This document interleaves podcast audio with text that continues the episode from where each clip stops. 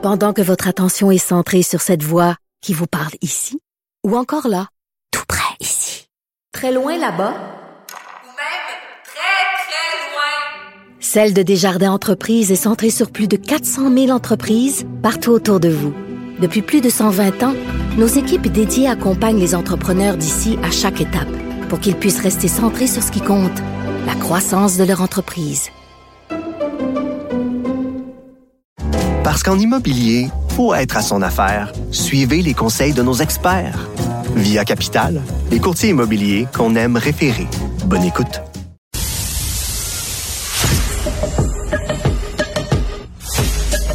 Alexandre Dubé. Les vrais enjeux.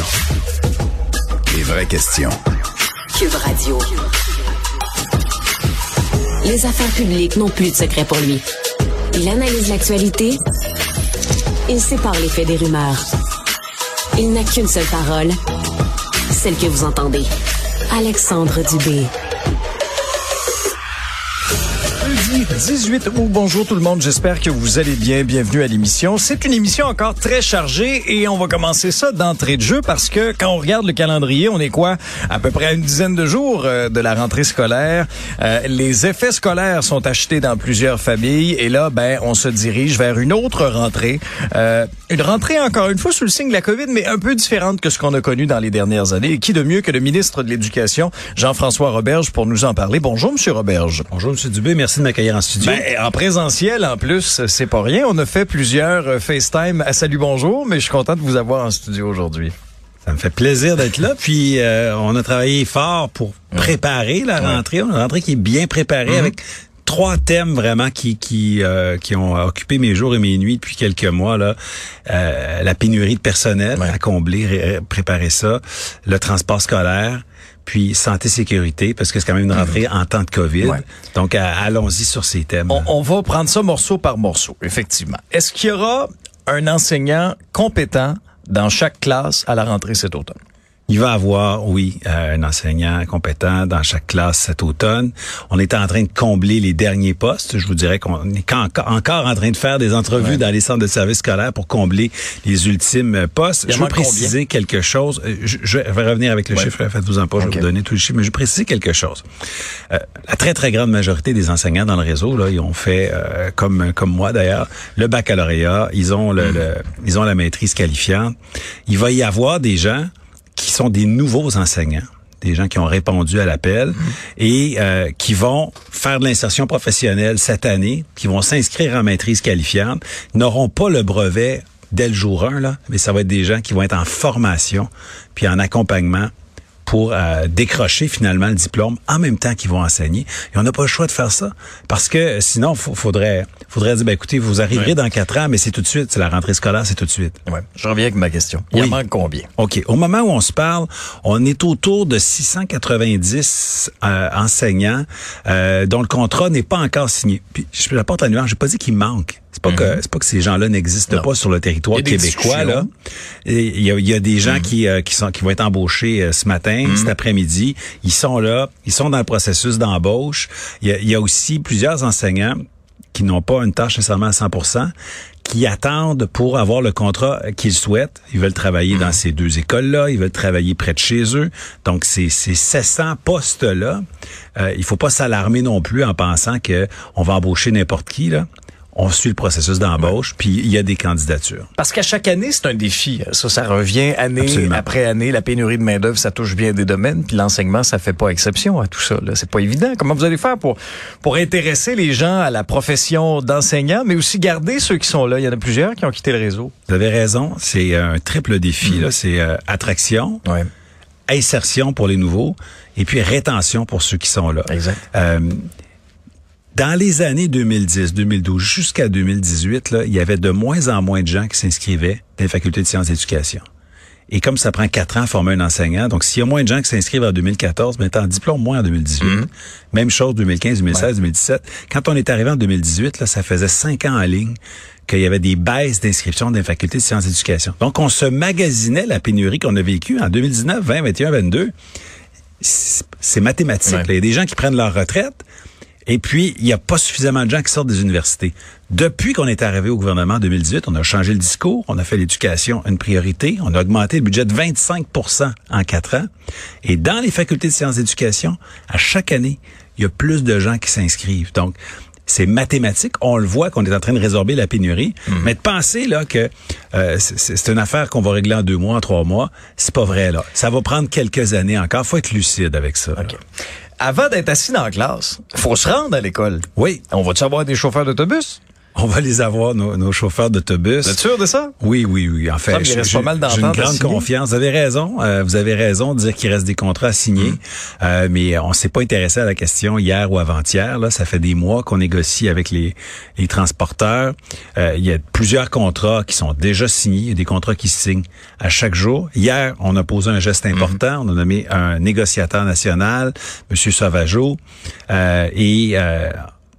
Ce qu'on me dit, c'est que ça s'est bien passé hier au TAB de négociation. Moi, je remercie les transporteurs d'ailleurs pour leur bonne foi. Hier, il y avait de l'ouverture. Donc, il nous reste quoi? Une semaine pour conclure les derniers contrats. Mm-hmm. Pas partout que c'est pas signé en passant. Là. Non, mais pour conclure les derniers contrats. Ouais. C'est beaucoup les grands centres, j'ai l'impression, qui sont touchés. Ailleurs en région, on a eu comme des ententes, mais tu sais, on est quand même à quelques jours là. Est-ce que c'est quoi les enjeux? Ça achoppe où? Est-ce que au niveau de ce qu'ils sont sous-payés ces chauffeuses là? Est-ce que c'est le prix du carburant qui est automatiquement, j'imagine que aussi ça les affecte là. Vous êtes en plein dedans, exactement. C'est la pénurie de chauffeurs qui est là. On avait commencé à travailler là-dessus déjà il y a 2 ans, même, on était entre des négociations, entre des signatures de contrats, puis unilatéralement, pour aider les transporteurs puis les chauffeurs, on était allé donner directement du gouvernement des primes d'attraction et de rétention aux chauffeurs pour augmenter le salaire. Là, on est encore dedans, donc dans les négociations, c'est sûr qu'on veut être capable d'attirer des chauffeurs. Donc, la question de la pénurie puis de la rémunération, on en tient compte. Dans nos offres, là, c'est inclus. Le coût du diesel, ça a 100% raison. Les transporteurs, écoutez, ils n'ont pas le choix. Il y a encore beaucoup d'autobus au diesel. Donc, on tient compte de ça, absolument, l'inflation. Et même les années à venir, on veut être sûr que nos transporteurs soient pas mis en péril s'il y a une autre flambée des coûts. Et le troisième, c'est l'électrification.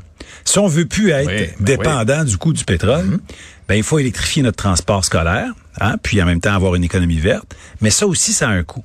Ça a un coût d'acquisition, transformer même les garages pour avoir des bornes de recharge. Puis on est là aussi. Donc ces 3 mesures-là qui coûtent de l'argent, ben on en tient compte. C'est pour ça que j'ai confiance qu'on va signer les contrats. Parce que nos offres sont raisonnables. Le temps file et il faut absolument parler de COVID. Mine de rien, on s'en sauve pas. Monsieur Roberge, encore une fois, il y a la 8e vague là, qui nous plane un peu au-dessus de la tête. À quoi va ressembler la rentrée des jeunes cette année en termes de masques, en termes de classes virtuelles ou en présentiel? Quel genre de suivi qu'on va faire aussi avec les parents là, lorsqu'il y a un cas dans des classes, par exemple? Résumez-nous ça.